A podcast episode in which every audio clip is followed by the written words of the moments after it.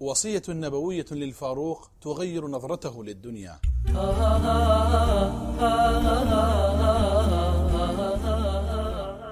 دخل عمر على النبي عليه الصلاة والسلام مرة فرآه ينام على حصير وقد أثر الحصير في جنبه الشريف. وهو محمد عظيم الدنيا والآخرة. فبكى عمر رضي الله عنه. فسأله النبي عليه الصلاة والسلام ما يبكيك يا عمر؟ فقال عمر إن كسرى وقيصر يتنعمون في الدنيا وأنت رسول الله بالمكان الذي أراه.